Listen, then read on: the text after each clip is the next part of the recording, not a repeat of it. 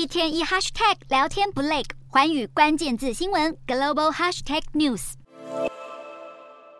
美中晶片大战恐怕将再度升级。荷兰的先进半导体装置制造商艾斯摩尔忧心忡忡，紧张局势甚至使荷兰政府要求欧盟做出回应。中国政府近日以维护国家安全和利益为由，宣布将从下个月起对加者相关半导体材料实施出口管制。虽然这项新规依然被国际间视为中国对美国半导体限制的回击。有业界人士分析，中国的嘉鍺蕴藏量并不具有垄断地位，且在传统细晶圆的制程用量极少，加上不少中企将材料委外代工，使得中方的反制措施显得十分空洞。因此，有专家认为这项管制措施只是中国政府的宣传策略，警告美国的意味十分浓厚，在中国国内也引起了阵阵欢呼，可见已经产生了相当程度的宣传作用。至于这项禁令实际上对各国产业链产生了什么影响，也备受外界关注。《华尔街日报》报道指出，业界认为中方的限制措施不太可能立即影响半导体等产品的全球产出，却很可能促使相关国家将供应链加速移出中国，并寻求供应链多元化，反而伤害中国的科技产业。